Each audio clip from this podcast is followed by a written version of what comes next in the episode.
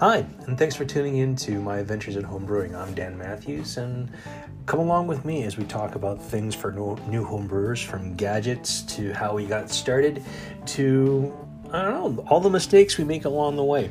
So come along for the ride and have a beer or two along the way.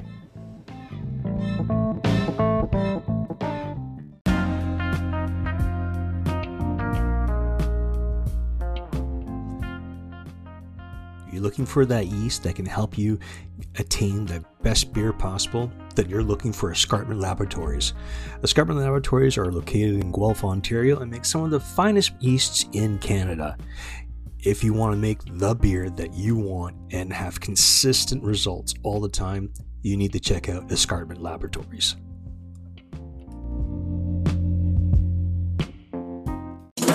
Brew Donkey tours are back. We closed our doors for the health of our community, but now, with new safety protocols, we're getting ready to open the barn doors. Starting July 24th, the donkey rides again. Every ticket includes ample samples, behind the scenes tours, and a healthy dose of learning. Support local breweries and tourism with a brewery tour by bus. Get your tickets before they sell out at brewdonkey.ca. Brewdonkey, brew tours that kick ass. All right, everybody, here we go again once more time with my adventures in home brewing. Thank you very much for joining us. Today, we're going to be very fortunate to have someone special with us today. Uh, someone that has been in the beer scene for, I'm assuming, for quite a while. Stan Hieronymus. I'm hoping I'm saying his name right because if I'm not, I'm going to look like a complete putz. So here we go. Uh, thank you again uh, to um, to the guys that were on the show last week, thank you very much, guys. It's greatly appreciated. Uh, I hope you guys also enjoyed uh, the brew day I put up. It was fantastic. Uh, do stay tuned. Uh, I am going to be having a couple of giveaways come along the come along the way, and uh, yeah, it should be a lot of fun. So come along for the ride and a beer or two along the way. So we're back, and we have someone very famous in the beer scene, uh, Stan Hieronymus, with us today. Stan, how you doing? Good. How are you? Good, sir. Thank you very much for uh, doing this. I know uh, it's a bit of distance between us. Uh, you're down in Atlanta, Georgia, and I'm in uh, Ontario. So thank you for taking time of your day to this. It's greatly appreciated. It's my pleasure. So, uh, Stan, how about you tell us a little bit about yourself? That's always a, a, tricky thing when, when because I've been around a long time. Um, eh, what allows me to do what I do is um, I began working for my local newspaper when I was still in high school. So basically, I'm a journalist by training and, and then education. Um, and ultimately, this writing about beer is just ended up beer ended up being my beat, so to speak. That's that's a pretty cool beat to have. I mean, I can think of worse things to be reporting on. Well, it, early on, I was a sports writer, so I have covered a few World Series and NCAA tournaments and, and things like that. And, and people always go, that was cool. And it, it, it was fun. Uh, but what I enjoyed most were the, what might be referred to as pure amateurs, you know, the people who didn't ever think they were going to make a, a lot of money at it. And those best stories are, uh, were particularly in high schools. And, and I had a friend of mine who, who who also did a similar thing, and, and he left to go work in PR. And, and he, as he said to me, you know, once, once you get above 30, uh, you're urged to be hanging out with, with uh, teenagers in short pants. People will look at you askance. so it's time for me to grow up and do other things. Okay. All right. So I, I know you said that you were the part of your beat as a reporter uh, was the beer scene, but how did your like major love of beer and hops and all that evolve? Um, so both my wife and I worked uh, for the third largest daily newspaper in Illinois. Um, and at the beginning of 1992, we walked away from those jobs, which didn't seem as bold to us at the time as it sort of sounds because we were both copy editors and you could pretty much it was being like having a good union job. You could walk in drop your card and work because people always needed copy editors. What we didn't foresee of course was that newspapers themselves would disappear. Um, and, and so we started doing a variety of things and in one, she pitched a story about the brew pubs of Florida to American Brewer Magazine.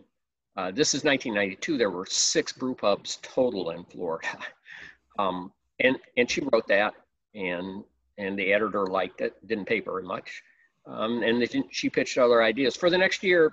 She probably wrote I don't know five or six stories for them, and I I drove the car, and I would sometimes ask questions because because we also homebrewed together.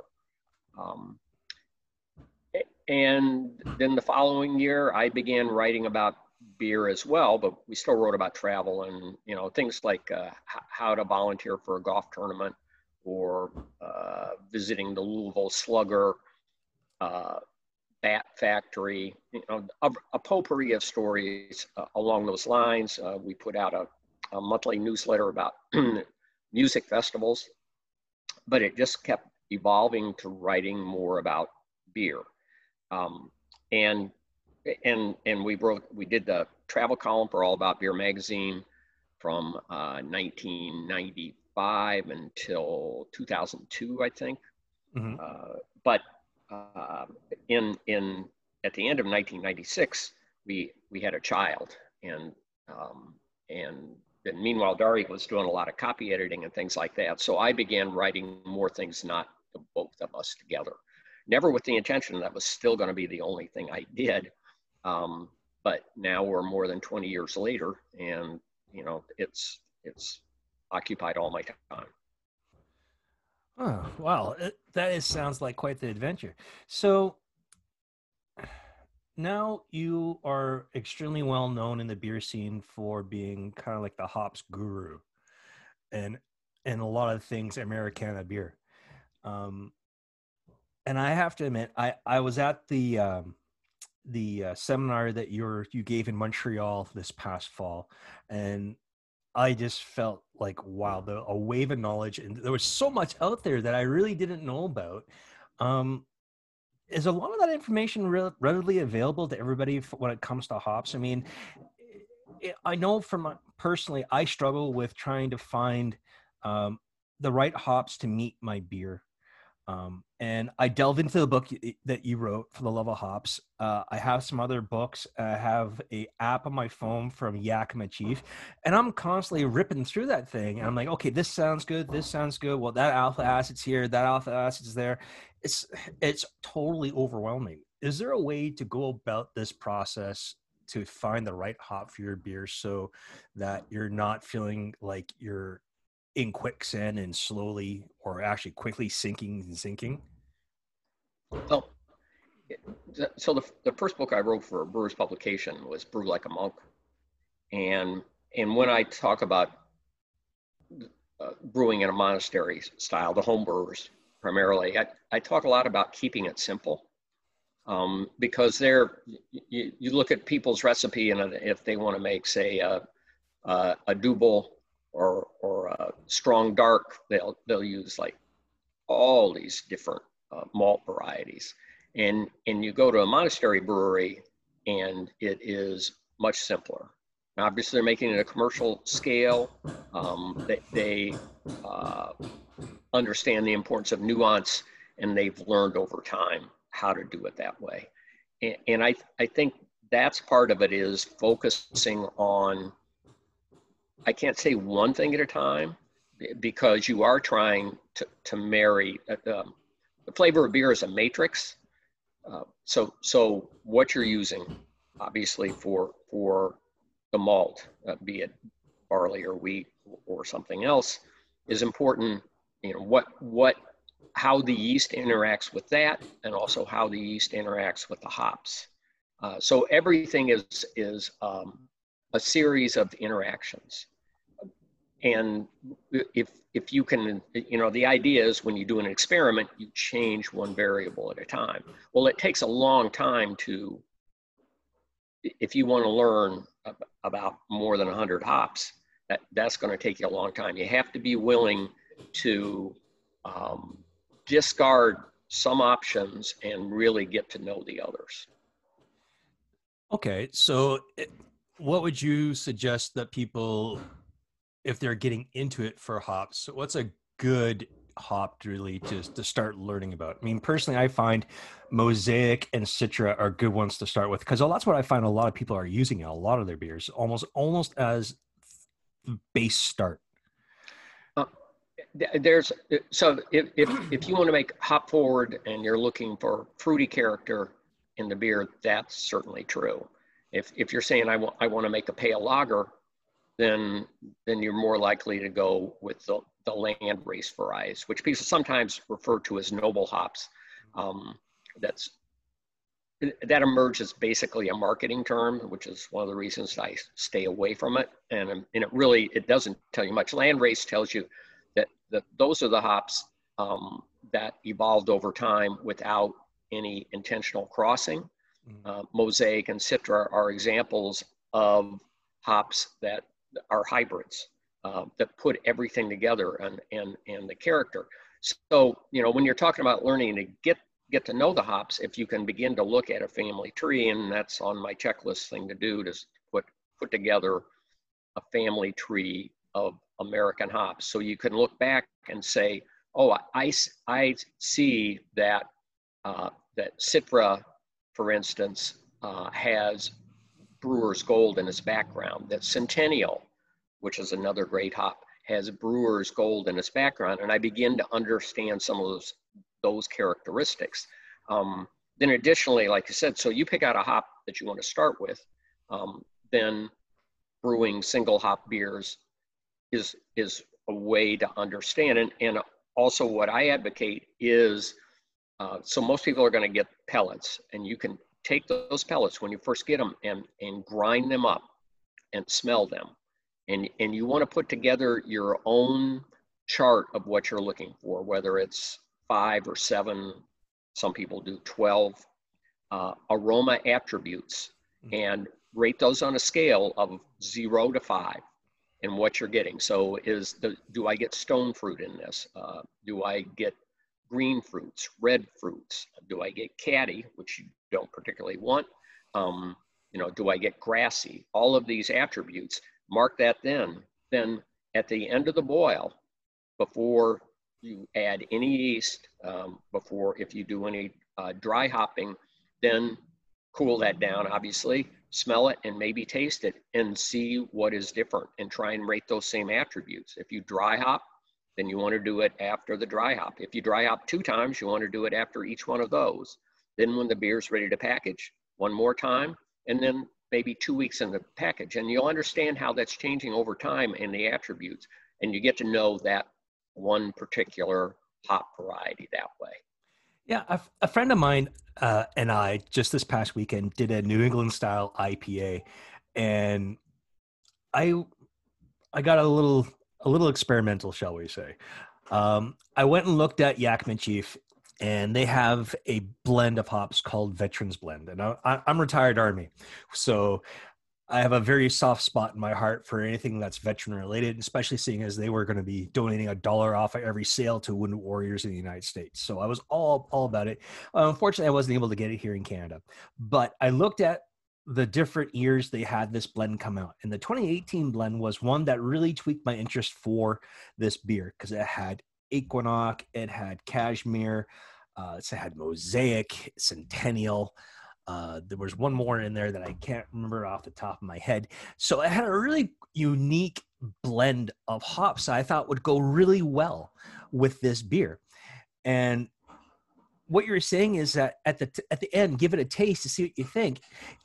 You're absolutely right because I tasted this beer at the end of it all, and I was like, "Damn, this is actually really really good." So I'm all excited for it. So now I'm just waiting for it to kind of settle down. Then I'm gonna do my dry hopping. So my my buddy is a bit of a hophead, so he's like, "Oh yeah, I'm really getting getting excited for this because I want to get that blasted bitter and everything else." I'm like, "Well, New England's aren't necessarily known for that blasted bitter. They're, you do get that bitter, but you get more flavor than you would like you would with the West Coast. I find. Yeah. So I totally agree with you on that part totally, totally agree with you. Um, but what do you find? as of lately are some of the hops that are being used more than others? I mean, I know noble hops are like kind of like if you're a chef, it's like the um, have associated. There's like the you have the mother sauces and so forth and so on. What would be like the original hop? I kicked it. The, the, so they're they're basically two because uh, Saaz, the Czech Saaz, which uh, is is still probably is the uh, so now the the most grown, so to speak, on the most acres and the most pounds harvested of any hop, which people are are paying for the aroma, and you're going to pay more for aroma than you're going to pay for bitterness, is now Citra. Um, second is Saaz, uh, and but also if if you get Spalt Spalter, which um, there's a lot less of that and it's harder to get. Uh, Tettnang, Tettnanger, those are genetically the same, or the Polish hop Lublin. So, so those are landrace hops, and in, in some ways we can trace back to uh, six, seven hundred years. They they have they would have changed over time uh, because it's only a little over hundred years that um, that they began to archive uh, the roots of a specific variety. Uh, but and then and then the other parallel hop you have in there is Hallertau Mittelfrüh. Um, and then the hops that are close to it are like Hersbrucker and Strisselspalt. Mm-hmm. Um, and then and then the other one in there is in England you've got Fuggle and Golding. Yeah, Fuggles is a really good one to use. I'm and um, and and Fuggle and, and Fuggle is in Fuggle is is part of the heritage of Citra, as a matter of fact. Citra's 25% Fuggle. Oh. Um, so th- those are in, in terms of those those hops, and and you're going to use them at at the end. Uh, although I like, I mean, they are more expensive. So you're going at, at a homebrewing level. Not that you worry about that particularly. I I like those hops, and and I, I particularly uh, actually like Styrian Golding, which is a Fuggle, or East Kent Golding, right. um, as, as a bittering hop, even if you're going to use something else for an aroma hop. Um, and, and, and then you have the new wave hops, which excite people. Um, and that's particularly obviously um, Mosaic and Citra. Uh, up and comers are Idaho 7 mm-hmm. and Sabro. Okay. Yeah. Sabro's been used at a brewery I, I work at part time, and we made a really good beer with it. But uh, it, it just seems to be one of those ones that's extremely hard to get your hands on lately. Um, I do have some questions for some uh, of the listeners that I have for the podcast. Is it okay if I uh, put sure, a couple to you? Of course. All right. So there's a group on Facebook called uh, the uh, Just Home Brewers and Tom Keith uh, is one of my listeners, said, I've lately become fascinated by Neo Mexicanus hops. And he's wondering what your take or what you're thinking on these are and what they uh, mean to the upcoming beer trend.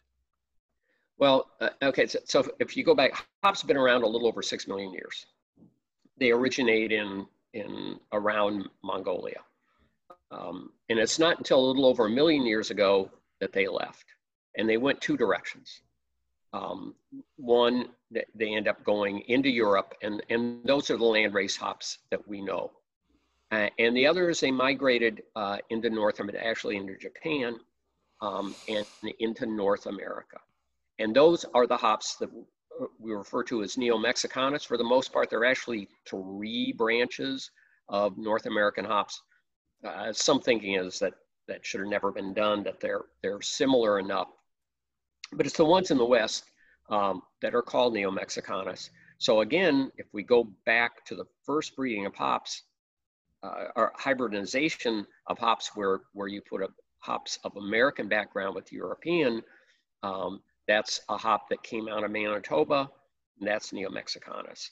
Um, Sabro um, is the mother of Sabro is, is a hop found growing in the wild uh, not exactly known where, but either northern uh, Mexico or maybe somewhere in New Mexico. There are a fair amount of Neo-Mexicanus um, in uh, New Mexico. Uh, additionally, if you went back and you can look at uh, Cascade, part of Cascade is unknown. That means it has American Wild. Anything American Wild has Neo-Mexicanus. So most of the hops that people are using now have a certain amount of Neo-Mexicanus in it. There are a few hops that are only Neo-Mexicanus. And, and that's because uh, of the efforts of uh, now about 15 years ago, um, uh, uh Todd Bates, who lives b- between Santa Fe and Taos, if you, if you know the geography of New Mexico, um, he got interested in this idea of, of um, crossing these hops that he found, and some of them were growing at, at a great deal of altitude.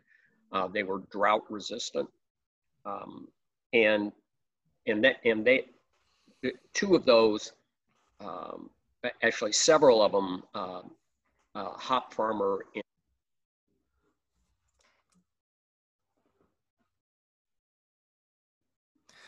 Hang on there, folks. There we go.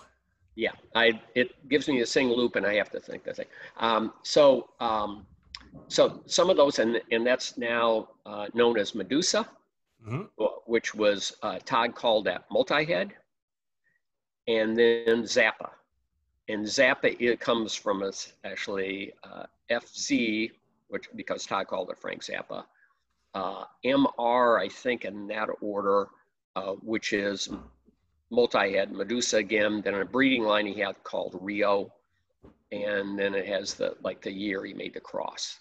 Um, so those are what are, are only Neo-Mexicanus. They haven't been bred with this with the same sort of intent. Um, and uh, so the CLS Farms is one growing them. Some of the other hops that came out of that, and, and they include one called Neo, um, multi-head. Uh, so Ralph Olson, who, who used to be in charge of uh, Hop Union, which is now Yakima Chief, um, in uh, the state of Washington, would sell rhizomes. So there are homebrewers who have these hops growing in their yards. And there are a few farms like in Colorado, and I know like one in Minnesota that have a, some of those varieties. They, they have a little bit different quality. I don't think that they have one that you would necessarily ask to carry a beer on its own. Um, so uh, uh, Sierra Nevada did a beer only for its restaurants uh, called um, maybe I think maybe called Frank's Wild Stash, but definitely Wild Stash. And then they've done another one called Let's Be Frank, uh, and that was uh, one they were going to serve at the Craft Brewers Conference. Of course, the Craft Brewers Conference didn't happen. Uh, but talking about, uh, they, they did a, a thing on Facebook. So if you go to, I think the Sierra Nevada Facebook page and you go back a few months, you can find a recording where they talk about the Neo-Mexicanus hops. And in that, Tom Nielsen from Sierra Nevada says if, if he were going to pair a hop uh, with um, the Zappa hop, he would probably make that Idaho 7. So okay. That's something to think about. Yeah. So I do, I've had some friends who are brewers here uh, at local craft breweries. Uh, I mean, I'm fortunate enough to be working at one, and and just this is a question for me, really, and, and I do realize that um, there's a l- large variety of hops out there, but I find classic hops like like like you were saying, the original ones are the best ones to use. Is there? Do you find there may be a, a maybe a resurgence of people just going back to the classics to get classic flavors, classic characteristics coming back soon? So, so you're putting Mosaic in the classics? No. Okay. Mosaic is not a classic hop. Right. So older, um, I, uh, the the hops that are really that we're planted this year in the Northwest it's going to be a strange year. Um, it, it, you look at what's being planted, it shows you where the demand is. And the demand is for Citra Mosaic. Um, uh, still a lot of Simcoe, even though that was down a bit.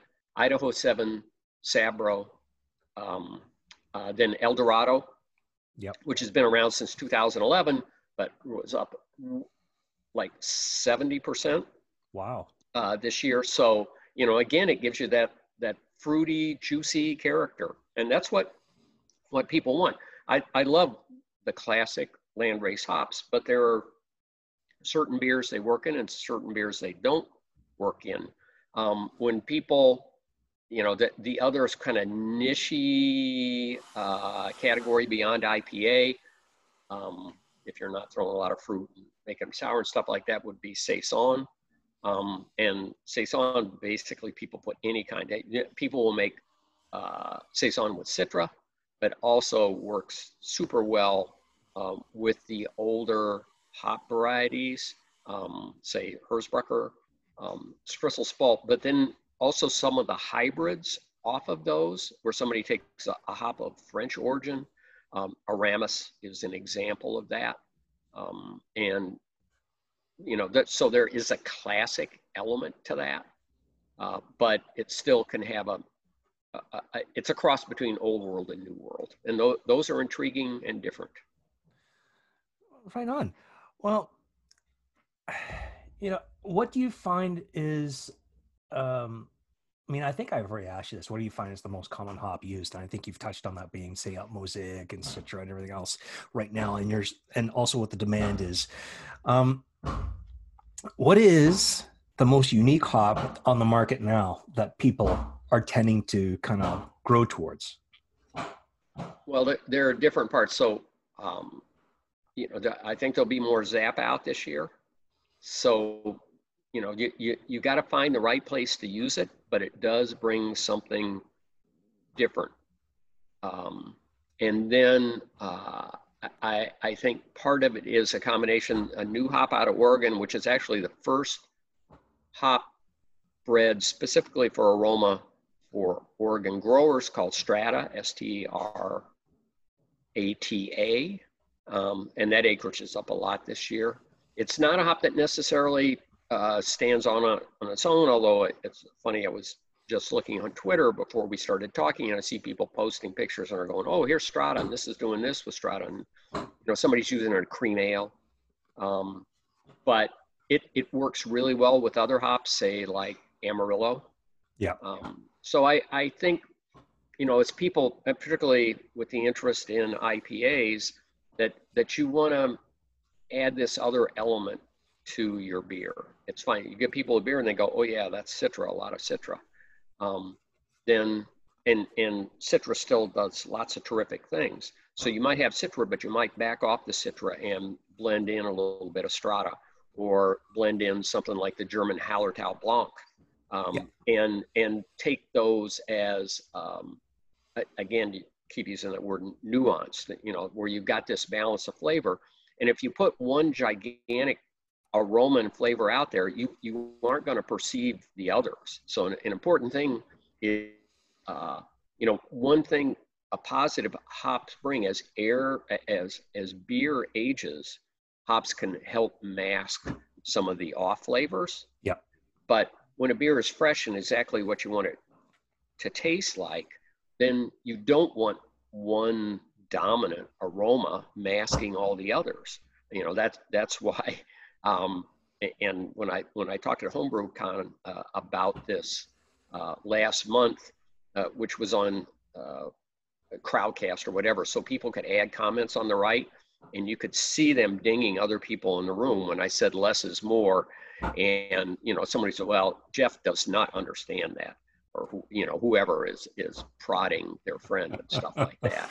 So there are reasons that less is there. There are you know the the way our odor receptors work can explain why less is more. In the simpler terms, I would just say to you that you're going to mask the good stuff if, if if, if, uh, you're going to mask any subtlety if you just overwhelm it with one aroma, no matter how terrific that aroma might be. I gotta say, this has been like an, an, extremely humbling experience being able to see you on, on on a computer monitor. I wish it was in person, and it's the wealth of knowledge you have is it's humbling. Thank you so much for being on the show today. It's greatly appreciated. Thanks for inviting me. No problem. And if ever you're in Ottawa, please uh, let me know. I'd be happy to take you around to all the craft breweries around here and treat you to a brewery tour. There is there is going to be a time we get to travel again, right? Absolutely, I hope so. I hope so. There's a few breweries down in the states, especially down in Texas. My buddy wants to take me to. So thank you again, Stan. Sure, my pleasure. And and we'll talk soon. Okay.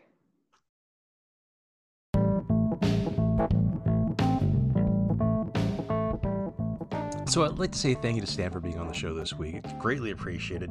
The man has a wealth of knowledge, and for what I can tell, is more than willing to share what he knows with everybody. Um, I'd also like to say sorry for what happened during the recording. There was some noise in the background. I'm having some renovations out of the house, so unfortunately, there is a little bit of banging from the contractors. Another quick note I have some cool things to give away. I have. excuse me, I have some really cool things for those of us that still use glass or plastic carboys or fermenters. I have some really cool things to try out called Scrubber Duckies. If you follow me on Facebook, Twitter, or Instagram, go on over, have a look. And if you like what you see, leave me a comment, review, or just in general, reach out to me. And uh, if you want one, I'll see about getting one out to you. Thanks a lot, guys, for coming along for the ride and a beer or two along the way, and we'll see you soon.